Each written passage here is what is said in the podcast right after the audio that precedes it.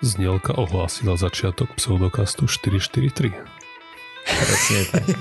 Vo štúdiu vítame Martýra Osirisa. Ja som Kupko. Ahojte chalani.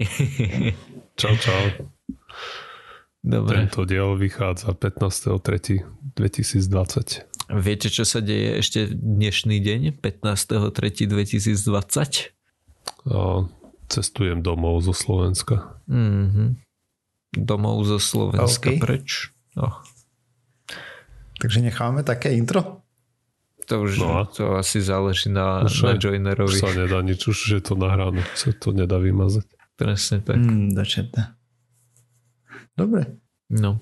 15.3.2020 začína ďalšia, ďalšia nová sezóna Formule 1 v Austrálii, kde sa momentálne ako platidlo používa toaletný papier, len k tomu, že je to tam nedostatkovejší tovar ako zlato. Nie. Á, dobre. Ale mohlo by byť. Hej, bola by to sranda. Videli ste toho, to video, kde ten pán sa odfotil, a teda nakameroval v sklade toaleťáku, že jedna... Takto sa robí panika. Proste zhorí jedna dodávka a ľudia vykúpia všetok toaleťák, čo v obchode, lebo proste... Zhorela dodávka. Ja neviem na základe čoho sa to udialo, len viem, že Mhm. som videl také akože srandovné video, ako chlapík išiel cez drive-thru v nejakom rýchlom, rýchlom občerstvení a platil, akože mal zaplatiť, tak si odmotal z rolky asi 15 tých papierikov, vieš, podal cez okno. OK. No dobre, takže príbeh bol taký nejaký, nie? Že zhorela dodávka, alebo teda Kamión. kamión s kamión. Čiže nie, že dodávka v zmysle akože supply, ale dodávka v zmysle nie, auto. Nie, auto. Hej. Mhm. No a pokračuje Martyr, či vypadol, či čo sa deje, ja som vypadol. Nie, asi Martyr vypadol. No. Teraz by sme mali nahrať niečo, že a mali by sme ohovárať Martyra.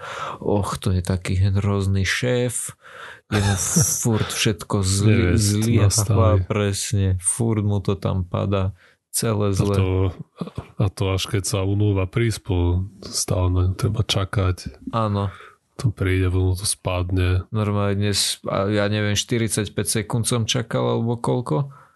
Celé zle. No, aj preč.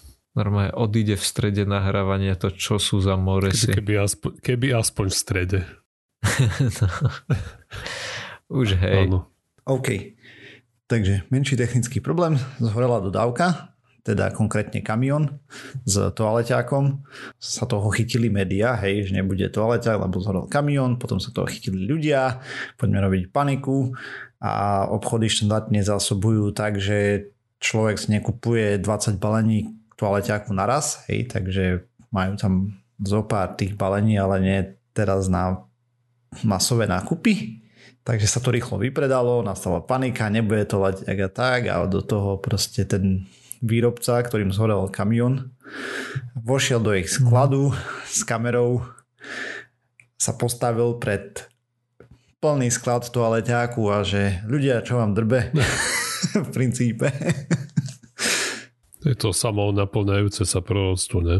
Keď sa hovorí, že bude málo toaleťaku, teraz všetci rýchlo nakúpia si 3-4 balenia a naraz ostatní ľudia vidia prázdny regál v obchode, pretože kvôli tomu, že proste nemajú tam pol tony toaleťaku vzadu, tak hneď ide národ ešte do väčšej vývrtky, že naozaj je to pravda, že dochádza toaleťak. Mhm. Môže byť. Ináč, keď už sme pri tom chalani, máte múku? Ja viem, Jasné. K čomu, ako... Ja si pečiem chleba, vieš, totiž to Ja, každý týždeň ok. doma. Aha. Takže mám zo pár kil stále. Hej, hej. Aj my doma pečieme, aj chlieb, aj iné veci. Takže, takže my tiež, ale to je také bežné, hej, že proste my v špajzi väčšinou máme, ja neviem, 4 až 10 kg múky. Hm, ja tiež tak držím ceca, aby som nemusel každý týždeň behať do obchoda po kilečku kupovať. Hm. Presne, presne. To mi zďaleka menej. Som sem tam Maďa na peče koláčiky. No. Pečivo Koláčiky. nepečieme. Tak na pečivo, keď chcem si idem, si kúpim z obchodu a Mhm, to tiež. Ale chlebík si pečiem vlastný. Taká, také hobby. A r- robíš kváskový, alebo... Jasné. Jaký... Ó, paráda. taký posuch, nán. Nie, ale tak môžeš používať obyčajné, že kvasnice alebo droždie, ale potom si môžeš držať aj vlastný kvas, ako No, kvások. necháš skvasiť rážnu múku, no sa ti spraví taká kultúra divná, ktorá potom bude prdieť do toho a bude ti vyrábať chlebík. Mhm. Mali sme už o tom tému, alebo o tom treba urobiť tému, že či je kváskový lepší Ako čo? ako, ako obyčajný, že či je zdravší, tak? Lebo ohľad, okolo toho je tiež taká kultúra toho, že s tým aj rakovinu vyliečiš, keď veľmi chceš. Hej, to som ani nevedel, mne to proste len ináč, čisto senzorické dôvody som mal na to, prečo som prešiel na takýto chleba. Mhm. A aký je ten druhý druh vlastne? No takto. Uh, ty pod kváskom rozumieš droždie, hej, kvasnice. Ale No, my pod kváskom rozumieme, že ty máš nejakú živú kultúru, taký maglajs, ktorý do toho len prileješ a potom si trošku Aha. si necháš, nakrmiš to zase múkou a Jo, jo, máš to niekde v chladničke a stále ti to tam žije. A to je Dobre, vlastne tvoj kvások. štandardné droždie by mal Áno, byť jeden viem. druh kvasníc, ne? Keď dobre tomu rozumiem. Ale dobre, nebudeme sa o tom baviť. no ale lebo- tie nemusíš rozrobiť do teplej vody prv a Mhm. potom to pridáš. Áno, áno. Oh. Len ide o to, že hento je niečo, čo si... Proste tamto máš niečo instantné, čo si rozrobíš vo vode ad hoc, keď ti to Mhm. treba. Jop. A máš A jeden druhé druh organizmu tam, podľa všetkého. Plus Aha. minus. A sú aj tie sušené, nie? Mhm. Hej, ale to by podľa A- toho, ako to ja vnímam, tak to je to isté. Len sú akože Aj, sušené. dobre. A drožďová pomazánka, kde tam do toho zapada. To je z toho droždia, to je z tých kociek. Hej, to viem. A zapadá tam do toho, že to nechutí ako chlieb. A veľa detí v škôlke bolo voči tej drožďovej pomazánke veľmi vyhradených, čo si pamätám. Ja tiež že viem, že viacero ľudí to nemá rado. Ne, Mm. ne, ja som k tomu indiferentný, v pohode to zjem. Hej, presne, aj ja s tým ne, nemám nejaký extra problém. Ale poďme len- na skeptické témy. Musíme. Musíme, lebo už tu kecáme 10 minút o, o ničom. Vôbec nie je o ničom, to je o kvásku. Ty ako človek, ktorý má kvások doma, by si mal byť akože najšťastnejší a začať nám o tom rozprávať, aké je to úžasné, ako si, Si ho mal- pestuješ, aký máš citový vzťah k nemu. Hej, Zdôrazniť svoju nadradenosť nad ľuďmi, čo si kupujú dopekaný chleba z obchodu. Presne, Dobre. presne, presne. a máme stále ale nejaký Moral problém. Myslím, že z Co-ID, ne? 19. No, Máme aj problém s utlakom od šéfa. A, Okay. A, a to tiež. To tiež. aha, dobre, tak a, sa tu z času na čas vraciame ku tomu koronavírusu a asi neviem, ja som ja sa do toho nechcel sledovať to každý týždeň, lebo predsa nie je toho veľa, ale z času na čas sa k tomu môžeme vrátiť a ale by ma zaujímalo a vlastne ako ste to vnímali vy, lebo samozrejme všetci čítame iné zdroje, iný názor si na to utvárame. Takže keď sa ten koronavírus začína, myslím, že to aj sme o tom hovorili, že to nie, nemusí byť až o, oveľa horšie ako chrípka podľa tých úvodných, úvodných čísel. Tak a teraz si hovorím, že nezaškodilo by sa na to pozrieť znova, ako to vyzerá. A vlastne keď už máme nejaké ďalšie presnejšie čísla, a čo z toho môžeme začať odvodzovať. Takže ako vieme, koronavírus už je v podstate, dá sa povedať, všade. Aj sú nejaké krajiny, kde samozrejme ešte nie je, ale tak už je to proste po celom svete. S výnimkou samozrejme nejakých oblastí, ale de facto už je to všade. Samozrejme, e, som videl, že VHO vydalo nejaký status, hej, dnes, teda my nahráme v pondelok, to je 9. marca.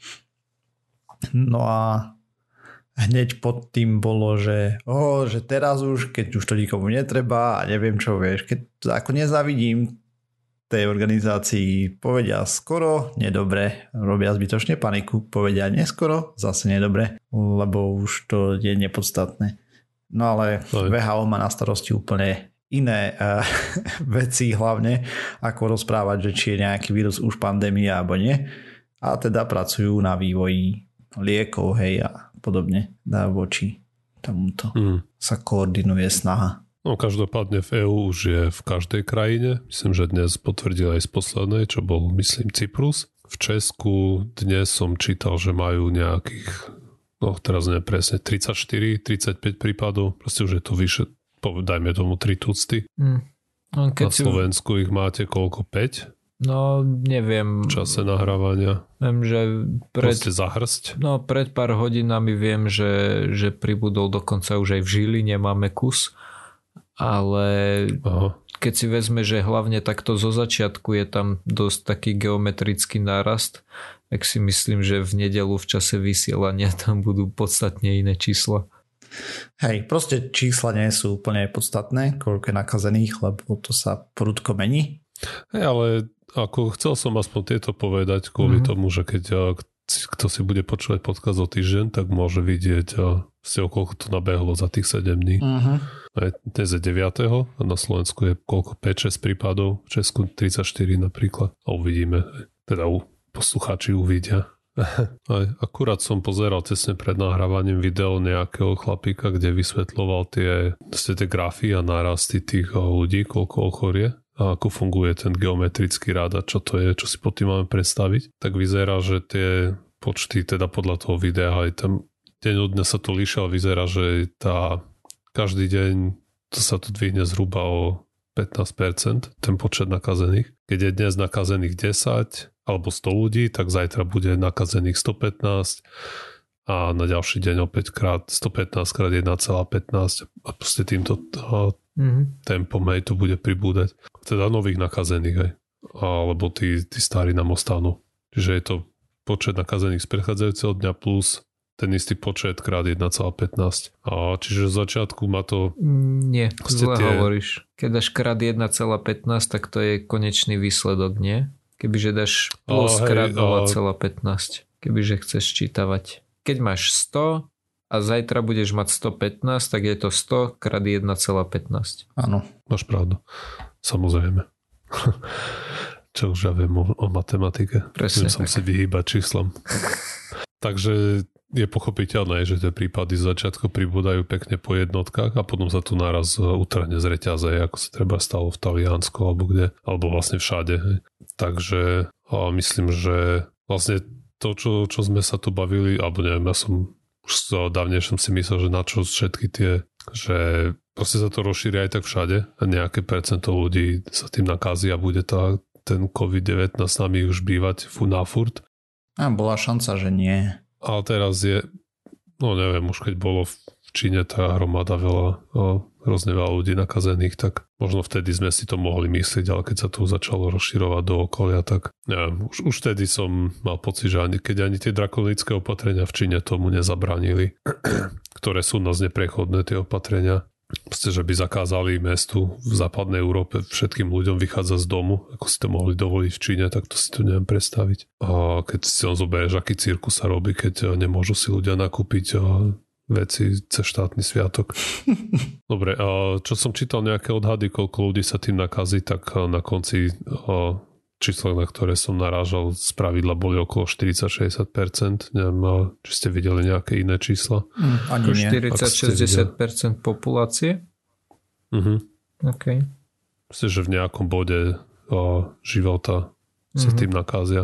Takže ono by to možno zvádzalo k tomu si myslím, že na čo robíme všetky tieto opatrenia, karantény a hento. Ale samozrejme to je preto, že je rozdiel, či tí ľudia, ktorí sa nakazia v tých krajinách, ochorejú v priebehu jedného mesiaca alebo sa rozložia na povedzme 6-7 mesiacov. A zvlášť to platí v krajinách typu Slovensko, kde ten dýchavičný systém zdravotnej starostlivosti sotva dokáže udržať krok s naporom bežnej, bežného dňa a kto vie, ako sa s tým vyrovnajú, Mhm. keď a, proste tam začnú chodiť aj desiatky, stovky ľudí za, s nejakou starš, starších ľudí s nejakými in, inými pridruženými ochoreniami a budú potrebovať intenzívnu starostlivosť. Hej, to korunu tomu všetkému nasadilo pár veľmi ohľadu plných pacientov na Slovensku za dnes, keď minimálne dva prípady asi reportovali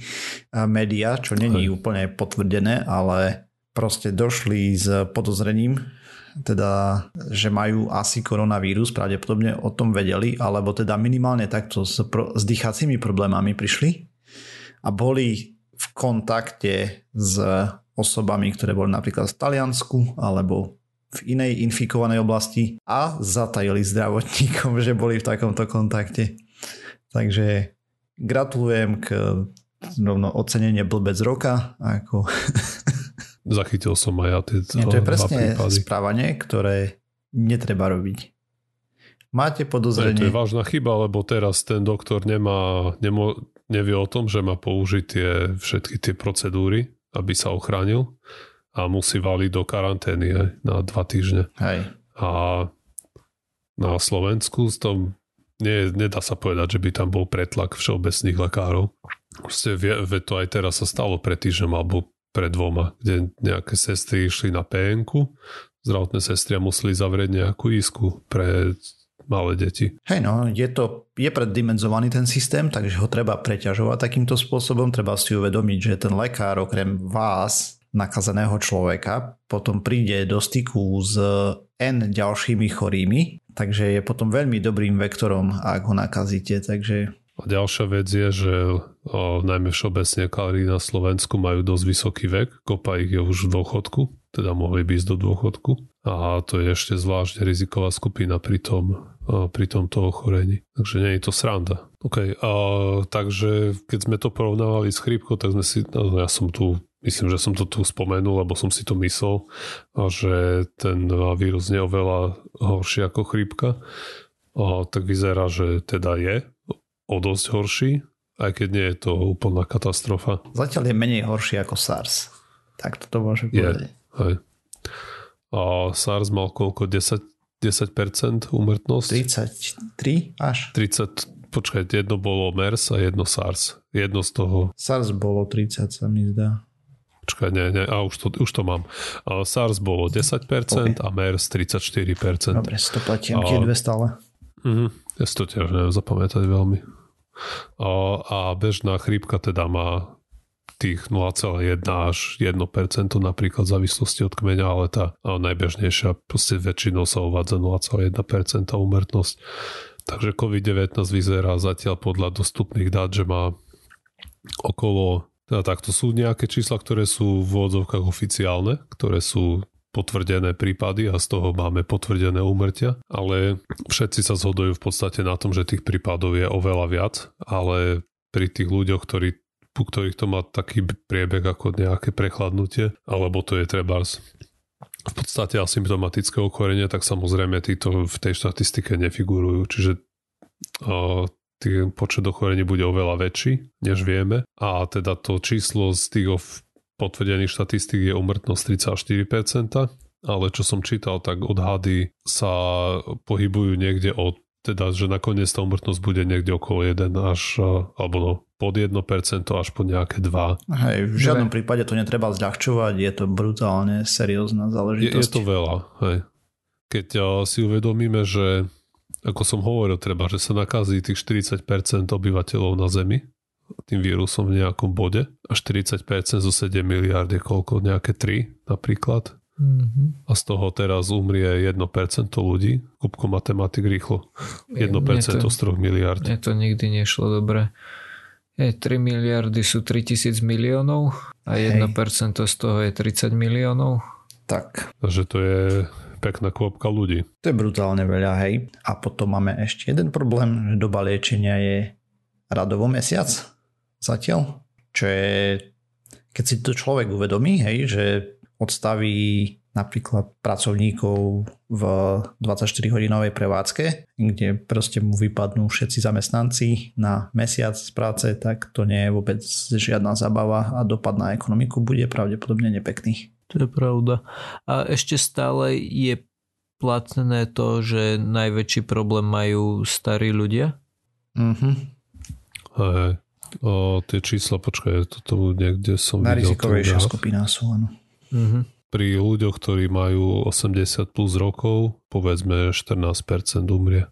No dobre, a vieme, už máme aj takú nejakú štatistiku, že zo všetkých tých mŕtvych, ktorí máme doteraz, že ako sa to percentuálne rozrátava. Vieš, že keď doteraz umrelo tisíc ľudí, tak povedzme, že 500 z nich boli nad 60 alebo niečo také? Jaj, a toto číslo nemám po ruke teraz. Dobre. Počkaj, že som chcel niečo ešte pri tej úmrtnosti. Som chcel povedať, že, že ten COVID samo sebe nezabíja ľudí, ale zabíja ich zápal plúc ktorý tým vznikne. Mm-hmm. Tu je proste tých ľudí, ktorých to najviac zničí, tak majú spravidla buď nejaké kardiovaskulárne ochorenie, alebo cukrovku, alebo a po našom je to COPD, tá chronická obštrukčná, nie, to je práve po anglicky, ale proste je to tá chronická obštrukčná pľúcne niečo. Disease, choroba? Áno. Chronic Obstruction Pulmonary Disease, COPD. A, alebo, a, alebo majú vysoký krvný tlak alebo a, rakovinu. A pri týchto ľuďoch nie je problém to, že dostali špecificky ten COVID-19 alebo COVID-19, ale skôr to, že dostanú zapal pľúc na vrch týchto vážnych ochorení. A zapal pľúc človeka, o tom sme dokonca hovorili aj v nejakom pseudokaste, že ako zabíja chrípka človeka. A to je úplne v podstate ten istý mechanizmus, že ty ako sa ti za, proste prebiehajú zapalové procesy v pľúcach, tak sa ti tam obalia tie alveóly nejakou tekutinou vodou. Tým nemôže prechádzať proste kyslík zo vzduchu do krvi v tých alveolách a prakticky sa utopíš vo, vlastných, vo vlastnej tekutine, ktorá tam vznikla tým zapalovým procesom. Hey, no ale v konečnom dôsledku ten zapalový proces je dôsledkom COVID, takže... Je, hej, ale ako nie je to špecifický problém toho, že majú tento vírus, lebo oni by mohli mať zápal pľúc hociaký iný a malo by to pravdepodobne rovnaký výstup. Ale v tomto prípade samozrejme zápal pľúc eh, bol vlastne na začiatku stal ten COVID-19. Ale títo ľudia pravdepodobne, aký by mali zápal pľúc, neviem, z chrípky alebo z čohokoľvek iného, tak eh, je zrejme, že by sa im povodilo rovnako. OK, ale v konečnom dôsledku? Tie... Ale v konečnom dôsledku Áno. Tieto zapaly pľúc spôsobuje COVID, takže on je ten... Áno, presne tak. Hej, ako, hej, hej, to je jasné. Sa mi zdá, že som ešte niečo chcel povedať, ale teraz neviem čo, takže uh, hovor, čo si chcel ty. No dobre, takže poďme sa pozrieť na to, čo určite nerobiť. Hej? A teraz nechodiť k lekárovi, ak máte podozrenie, teda ak máte zvýšenú teplotu, problémy s dýchaním a boli ste v kontakte s infikovanými osobami, potenciálne infikovanými osobami, ktoré... Suchý kašel, ešte sa uvádza. Hej, lebo ako sme dostali všetci SMS-ky od ministerstva zdravotníctva, treba kontaktovať lekára telefonicky. Má to jednoduchý praktický dôvod, Nechceme nakaziť lekárov, lebo nás nebude mať kto liečiť. To je prvá vec. Druhá, nerobíme paniku.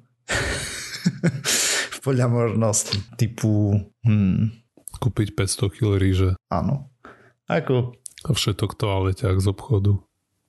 No, a keď si otváraš azijskú reštiku?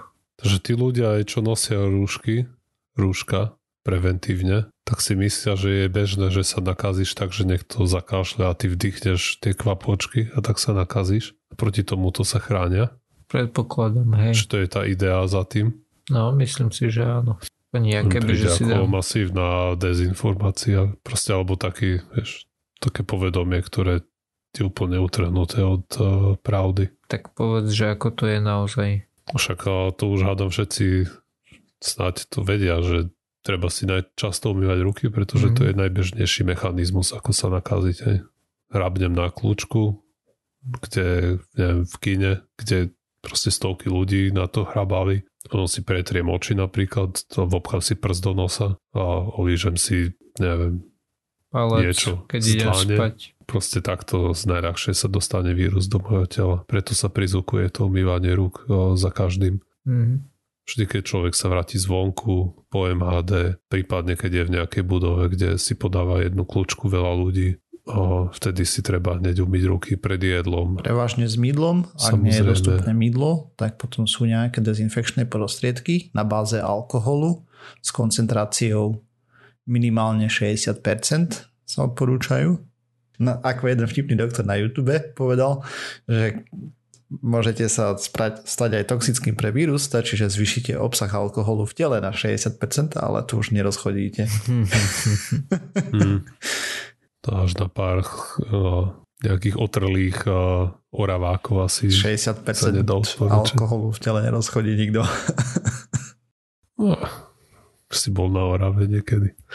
Uh, k tomu umývaniu rúk ešte sa treba dodať, že proste mechanické čistenie. Mechanická dĺžka, minimálne 20 sekúnd. A dĺžka presne 20 sekúnd aj a, a treba pozrieť aj aké pohyby dobre. Viem, že nám to a teraz, dnes ak som bol v práci, tak už to máme vycapené v umývárke na okne a proste tie kroky, mm-hmm. ktoré by si mal urobiť pri tom umývaní rúk, aby si a, celú plochu si vydrhol ruky. A ešte k tým dezinfekčným prostriedkom, hej, lebo tie antibakteriálne mydla nie je to, čo tie dezinfekcie, že presne ako Martin hovoril, musí tam byť alkohol a v tých antibakteriálnych kravinách často alkohol nie je, ale je tam nejaký proste nejaké antibiotikum, treba striklosan, ktoré síce zabíja baktérie, ale proti vírusom to, to nerobí pár nič.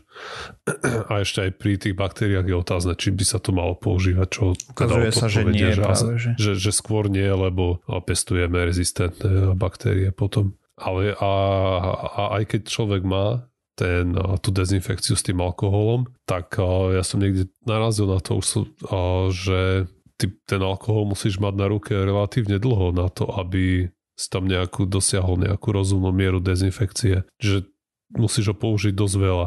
Že nie tak, že si dám trošku kvapky, pár kvapiek, našuchám si ruky a hotovo, ale proste treba to použiť hojne, že to tá plocha by mala byť alkoholu vystavená, povedzme, ja si teraz nepamätám presné číslo, ale bolo to dosť veľa 5-10 sekúnd, 15 možno, čo pre mňa bolo dosť teda prekvapivé, že, že to je hodne veľa. Čiže každopádne, keď máme tento prostriedok, ten použiť samozrejme vtedy, ak nemám prístup k normálnemu mydlu a umývadlu, ale potom je lepší teda aj tá, tá dezinfekcia, ale aj keď ju použijem, tak netreba sa toho báť a nacapať si toho na ruky veľa. Mám dobrý nápad na startup.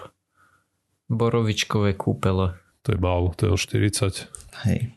Tak ty vieš vypaliť borovičku na 60, keď veľmi chceš. Tak treba. Hej, potom, potom je to v poriadku. Budeš mať 99% denatúrak a len do toho kvapne žarom. No, v princípe, takže ešte raz oboznámiť s lekárov, že som bol v kontakte s osobami, ktoré mohli mať COVID-19. Ne, nezatajovať im to ako niektorí talenti na Slovensku. Neviem, čo tým chceli dosiahnuť.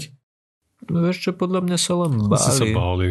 Ale... podľa mňa je to ako, že je to normálna ľudská vlastnosť, alebo jak to nazvať, hej, že... Dobre, tak sa netreba báť, treba si uvedomiť, čo spôsobím svojim správaním. príslušníka, hej. Hej, že teraz ja som tuto, hej, máš 5 ľudí na Slovensku, ty vole, každý o nich vie, hej, budú si ešte 3 hej. roky na nich ukazovať susedia prstom, že oni sú tí, ktorí to tu zavliekli, plus odšadiaľ vidia, že, že človek na tom môže umrieť tak sa boja, že, že aj im na to umrie decko, chápeš? No jo, to je dobre. Ako... A potom čo robiť pred jedlom a stále v princípe prídete zvonku domov zo spoločných priestorov a podobne umývať ruky minimálne 20 sekúnd v teplej vode, podstatné mechanické trenie, proste dostať preč nečistoty z rúk, pomôže mydlo, ak nemáte dostupnú vodu, tak potom alkohol, nad 60%, poriadne namočiť tiež radovo sekundy a radšej viacej ako málo. Na ruky, nie, nie do tela. Takže tak. Takéto veci, to, to si budem ruky umývať dlhšie, ako keď si umývam zuby. 20 sekúnd, ty vole. No dobre. Veľko zabitého času. A ešte sme si vám prerušil teraz. Takže Prepač. v pohode. Uvedomovať si, kam šaháme s tými rukami, nedotýkať sa tváre, okolia úst, úst samotných, nosa, očí a tak. Proste to je všetko. To bola sranda. Predstav si, že, že ja mám teraz, hej, že, ja, nie ja, hej, ale že povedzme, máš mať svadbu, hej, o dva týždne a ľudia ti povedia, že vieš čo, nie. Vieš, že ľudia sa s tým trapia rok, dva dopredu, by zajednali sálu a neviem čo všetko a teraz má nejaký prostý vírus. Hmm. Ešte počkaj, typneme si do, do ďalšieho nahrávania, koľko ich bude na Slovensku. O, to je čistá športka. No áno. Aj. 37. Hm. OK, Martyr, ty čo hovoríš? Neviem, asi 60 okolo. Paťka, čo hovoríš? 100. Dobre. A ja hovorím 42. Tak si to potom môžeme vyhodnotiť. Dobre, poďme na niečo veselšie, nie? No jasné. Budeme sa baviť o supernovách, to je super téma, lebo za predpokladu, že sú dostatočne ďaleko od nás, tak by to bol pekne ohňostroj na oblohe a budeme sa baviť o Beetlejuice, alebo teda, a nie, nebudem sa snažiť to povedať po arabsky, e, slovo má pôvod v arabštine, ale to je taký jazykulám pre mňa, že dovidenia. Je to hviezda. Ja som to vždy, vždy som tomu hovoril Betelgeuse. Mm, dobre, je to hviezda, ktorá je 20 krát hmotnejšia ako Slnko, je 640 svetelných rokov ďaleko, nachádza sa v súhvezdí Orion. Keby bola v našom systéme, tak povrch by bol po asteroidový pás a pravdepodobne aj s tou atmosférou, alebo ako by som to nazval, by pohltila aj Jupiter. Proste je to gigant. Nejakú dobu zvlášť na konci minulého roka kolísala jasnosť a už sa ľudia tešili, že teda vybuchne a bude z toho supernova, ale ja som si povedal, že počkáme a uvidíme, čo na to veci. Veci na to teda, že supernova z toho nebude. A teda čo je tá supernova? Vlastne normálna hviezda horí na vodík, ten veľký rozdiel je, že ten vodík tam nehorí, ale fúzuje a vznikajú ťažšie prvky. Hej, to znamená, že dve jadra vodíku sa zlúčia vylúčia kopec energie a vznikne helium v tomto prípade. A hviezda je vlastne taký tlakový hrniec, zjednodušene. No dobre, nie, tlakový hrniec nie je dobre prirovnanie. Ale v princípe je to celé o nejakom balanci alebo rovnováhe medzi gravitáciou a potom tou explóziou, ktorá sa deje vo vnútri, lebo ako vieme, fúzne bomby, obzvlášť vodíková bomba robila celku veľké boom aj na Zemi a na hviezde robí ešte väčšie. No a ak dojde vodík, hej, tej hviezde, jadro kolapsne, lebo na chvíľu sa nebude fúzovať a vyhrá gravitácia a začne sa fúzovať helium za predpokladu, že je dostatočne hmotná tá hviezda samozrejme. To má trošku vyššiu teplotu, takže trošku hviezdu nafúkne, fúzuje sa ďalej a potom sa začne vlastne čo sa deje, že tri helia sa fúznú a vznikne jeden uhlík. A znova potom tam bude toľko uhlíka, že sa to nevie fúzovať a tak to pokračuje a začne sa fúzovať uhlík, ten sa, sa bude fúzovať 100 tisíc rokov. Počas tejto fázy sa nafúkne na supergiganta.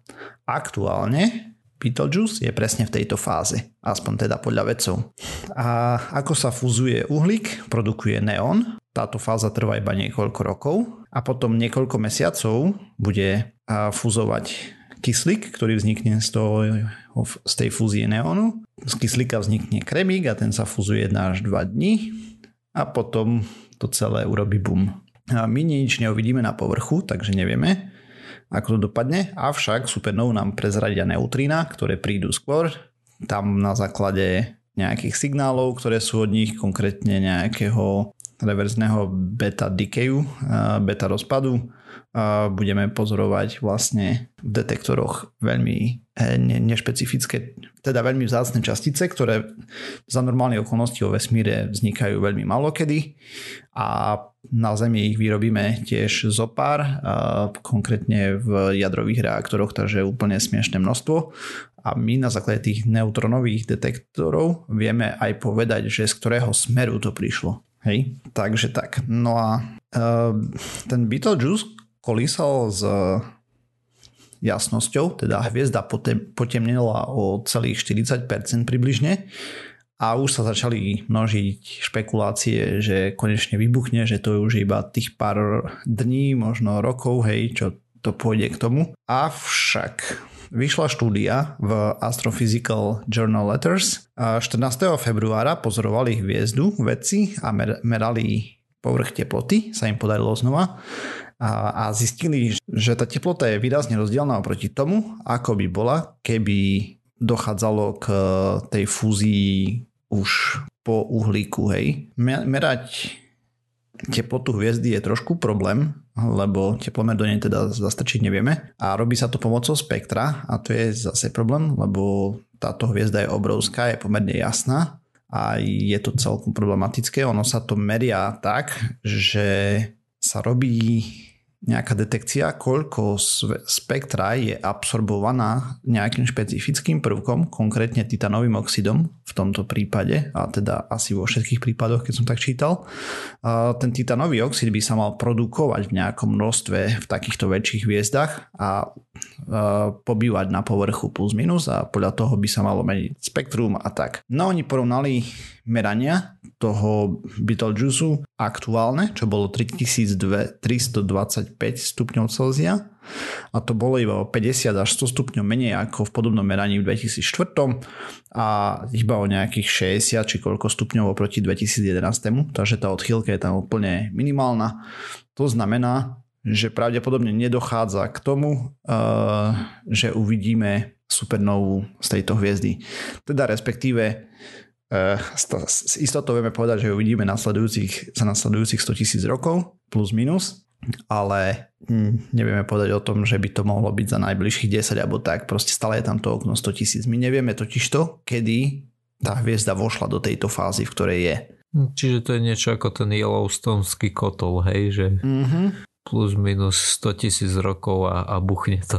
Áno, takže máme pravdepodobnejšie vysvetlenie, prečo tak poklesla jasnosť a teda vedci vedia, lebo väčšina červených obrov do tejto kategórie aj tento pán, teda táto pani hviezda spada, robia to, že niekedy zo svojho povrchu, z tej vrchnej vrstvy hviezdnej atmosféry vyhodia nejaký, nejaké častice, spravia taký prach, oni sú zvyčajne tak zaprašené okolo, hej, a ten pravdepodobne rozptiluje svetlo.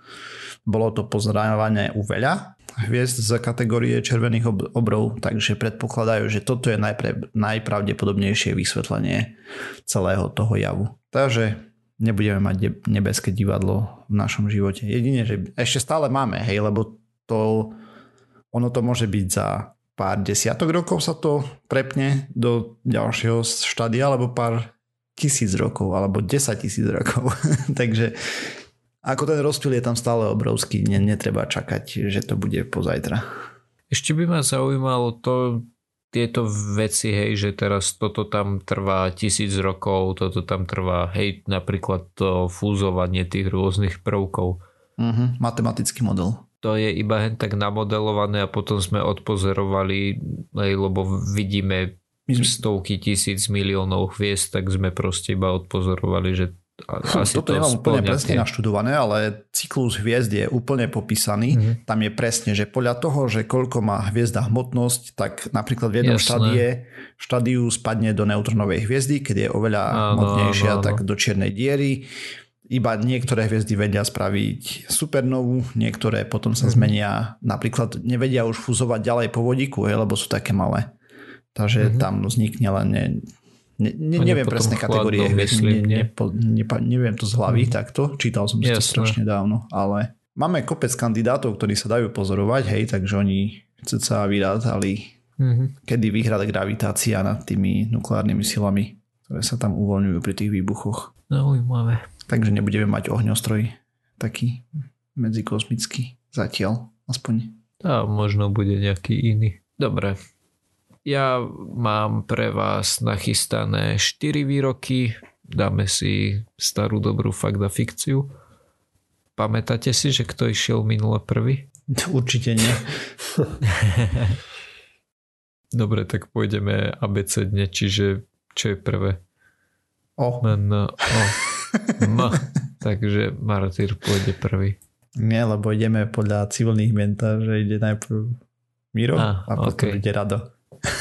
Dobre, kľudne. Ty si šéf. Čiže prvý výrok je, že vedcom sa podaril Jurský park, objavili dinosauriu DNA. Hej. Problém s DNA je taký, že ona sa zvykne rozpadať a z čias dinosaurov je to Skrátka, dinosaury žili príliš dávno na to, aby sa nám ju podarilo normálne E, zatiaľ objaviť, hej, všetko, čo sme našli z kameneliny a tak ďalej, tak tam boli nejaké tie kosti a podobne, ale DNA sme zatiaľ neobjavili. Tuto výrok tvrdí, že vedcom sa podarilo objaviť dinosauriu DNA.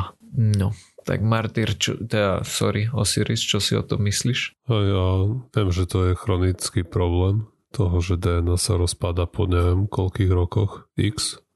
Tie milióny sa všeobecne všeobecné povedomie bolo, že tak dlho DNA prežiť e, nemôže. Ale na druhej strane možno niekde v nejakých podmienkach teoreticky som tomu ochotný uveriť, že niečo také sa dochovalo niekde. Mm. Takže ja poviem, že fakt. Martyr? Dobre, ako by sa také niečo mohlo dochovať, hej? Pravdepodobne by to muselo byť veľmi zmerznuté, ale tam zase tie vodné kryštále by to rozbili, s veľkou pravdepodobnosťou poškodili. Mm. Potom by to mohlo zmrznúť nejak tak, že by z toho bola najprv voda, že by si to vysušil. A tak. Čiže je veľmi, veľmi nepravdepodobné. Ja si neviem predstaviť podmienky na planete, kde by sa to spravilo mimo laboratória nejakú. Nejaký požiar v tundre. Hej. Hm. Možno po nejakom meteore alebo tak. Hm. Hm. Nie, nezdá sa mi to veľmi nepravdepodobné. Fikcia. Dobre. No a toto bola fikcia. Podarilo sa im nájsť nejaký fosilizovaný materiál, kde bolo vidno na rozlíšenie viac menej buniek, hej, dokonca boli schopní vidieť aj v tých bunkách akože nejaké tmavšie časti, čo predpokladali, že je jadro. No a to potom e, nejakým spôsobom e, zafarbili e, nejakými fosforeskujúcimi farbami. Podarilo sa im niečo nájsť, aj videli, že sa to binduje, naliepa, na, na, spája, navezuje, dík, že sa to navezuje na nejaké pôvodné molekule toho dinosaura, hej, boli nejakým spôsobom schopní určiť, že, že, sa to, že to nie je kontaminácia, ale, ale v žiadnom prípade to neznamená, že dokážeme akože sekvencovať, uh, sekvencovať dinosauriu DNA, hej, že fakt našli len niečo, čo už je dosť dávno rozložené a že ak by sa tam aj našlo nejaké akože originál, že DNA, tak to bude nejakým spôsobom chemicky zničené a pokrútené a, a zviazané s proteínmi. Čiže akože dostali sa na veľmi takú, takú nízku úroveň, akože videli dosť s veľkým rozlíšením, ale na DNA to nemalo. Dobre, Takže Ruský park nebude ešte jedine, že si napíšu tu DNA sami. Presne tak. Druhý výrok je, že zákaz letov nejako neovplyvňuje šírenie COVID-19 medzinárodne. Ej, že uh, myslím, že keď sme sa o tom bavili jedné z tých prvých razov, tak niekto z nás to dokonca spomínal, hej, že m, taký ten screening na letiskách je asi môžeme povedať, že je to lepšie alebo účinnejšie ako natvrdo niekomu zakázať, že, že ty teda nepôjdeš nikam, tak tuto je to, že zákaz letov. No. Dobre. Medzikontinentálne by som povedal, že zákaz letov pomáha. Medzinárodne asi nie, lebo máš kopec ľudí, ktorí cestujú autobusmi a inými dopravnými prostriedkami, takže dám, že fakt. Mm-hmm že keby sa zakazujú lety, tak určite sa to spomalí trochu. Mm-hmm. Ale na druhej strane nevýhody sú, že veľa ľudí by proste cestovalo inak a boli by oveľa horšie kontrolovateľní, ako keď idú cez letiska. Mm-hmm. Jasné. Takže a preto viem, že to, toto je proste legitímna diskusia, či sa to platí skôr povoliť a monitorovať alebo zakázať a riskovať to, že, alebo nie, že riskovať, ale, alebo, ale akceptovať to, že tí ľudia proste budú cestovať mimo, nejak pod radárom. Mm-hmm. Ale tak ako je výrok postavený, by som povedal, že je to fikcia, lebo keby sa zakázali lety, tak si myslím, že tam bude dopad na o, šírenie COVID-19. Jop. Je, je, to, je to fikcia. Zistili teda, že čo sa týka čínskych miest, tak tam keď zrušili tie, tie lety, tak v rámci tej pevninovej Číny, že to spomalilo len na nejakých 3 až 5 dní, ale keď, keď zakázali tie medzi, lety medzi krajinami, tak sa im podarilo takmer 80% znížiť tú, tú prenosovosť toho až vlastne do polovice februára. Že tam sa to, keď si aj pamätáte, tak ono to začalo tak, že, že Čína bola e, vybodkovaná na tej bodkovacej mape, ale ináč sa to moc nešírilo. Až potom, keď, e, keď sa to dostalo von, tak už potom v rámci ostatných hraníc sa to, sa to šírilo viacej. A tiež teda... Okay, takže kontroly veľmi nepomáhajú na letiskách, hej, tým pádom?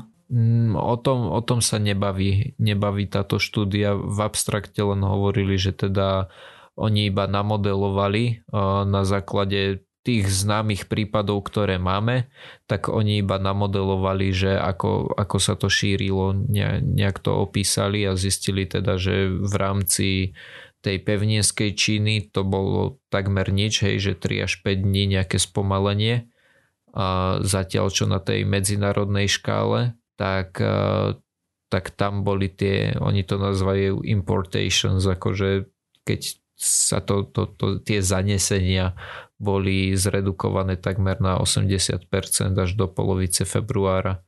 Potom vlastne tie, ten ich model tiež indikuje to, že keď eh, boli nejaké 90% reštrikcie na, hm, na cestovanie, čo sa týka tej pevninskej Číny, tak to iba veľmi mierne ovplyvnilo ten pochod tej, alebo tú trajektóriu tej epidémie, pokiaľ to nebolo skombinované s vysokou mierou toho, že sa im podarilo akože zastaviť ten, ten prechod to transmission hej, v rámci tej komunity.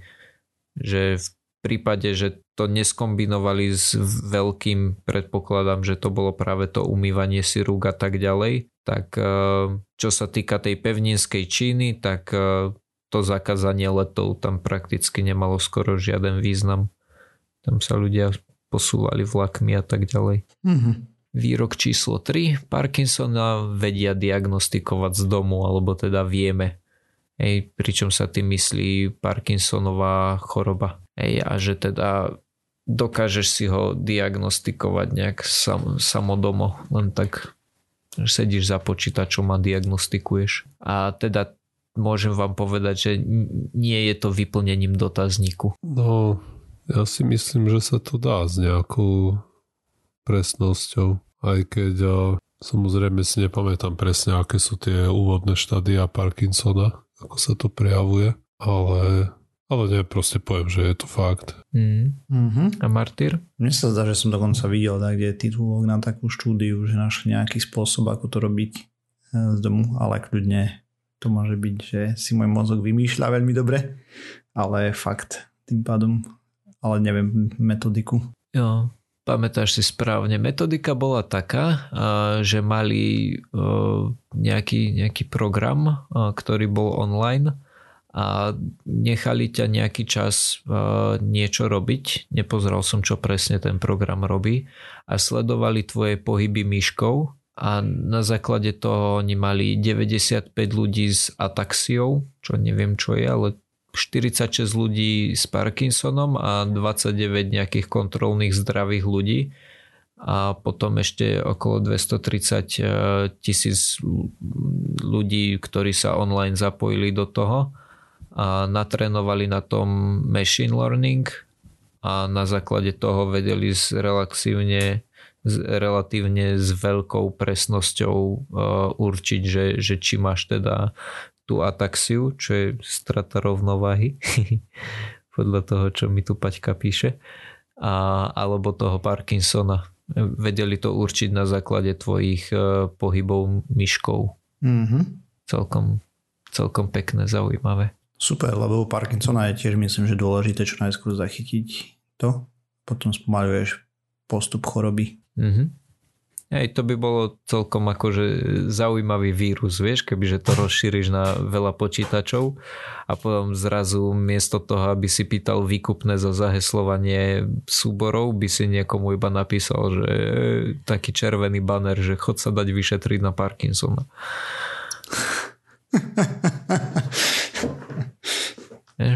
taký ethical hacking. Mm. Dobre. No a máme ešte posledný výrok a síce, že vo väčšine nových filmov, aj detských, nové filmy sa myslí, že medzi rokmi 2008 až 2017 je aspoň jedna scéna, kde niekto niekoho mučí, akože mučí, hej, waterboarding a podobne. Uh-huh. A že teda, dobre, necháme, necháme výrok takto, vy si typnite a ja vám potom k tomu poviem ešte niečo, niečo ďalšie. No dobre, na základe môjho skromného pozerania filmov, lebo som ich videl fakt iba pár za posledné roky, tak s takmer určitou sťou môžem povedať, že áno. Mám síce strašne malú vzorku, ale mi to tak príde, že hej. Mm. No a Siris? No a keby si nemal, tak ste, si tam mal 300 biasov aj tak by si to mm-hmm. by ti to nepomohlo asi, asi veľmi. O, samozrejme to závisí od toho, čo ako bude definované to mučenie. Mm-hmm. Lebo nemusí to byť úplne waterboarding, alebo tá hruška nejaká. Majú nejaký psychický zariadenia. Tak nie, ale vieš, môže to byť klasika v akčnom filme, že príde za nejakým chlaba, povedz mi, kde si skryl ten poklad, tresk po hube, povedz mm. mi to, vyklop to. Mm-hmm, jasné. A to sa tiež dá považovať za mučenie. Takže vlastne tiež si myslím, že keď no závisí, závisí od tej definície, čo je mučenie a čo je väčšina, ale poviem takisto, že to môže byť fakt. Však aj to má Jerry, však to je plné rôzneho mučenia a utrpenia. je hrozná rozprávka. Jak to môžu deťom Ale na strane máš nejaké, kde sa nič také nedeje, ale, ale nepoviem, že fakt. Mm-hmm. Dobre, no.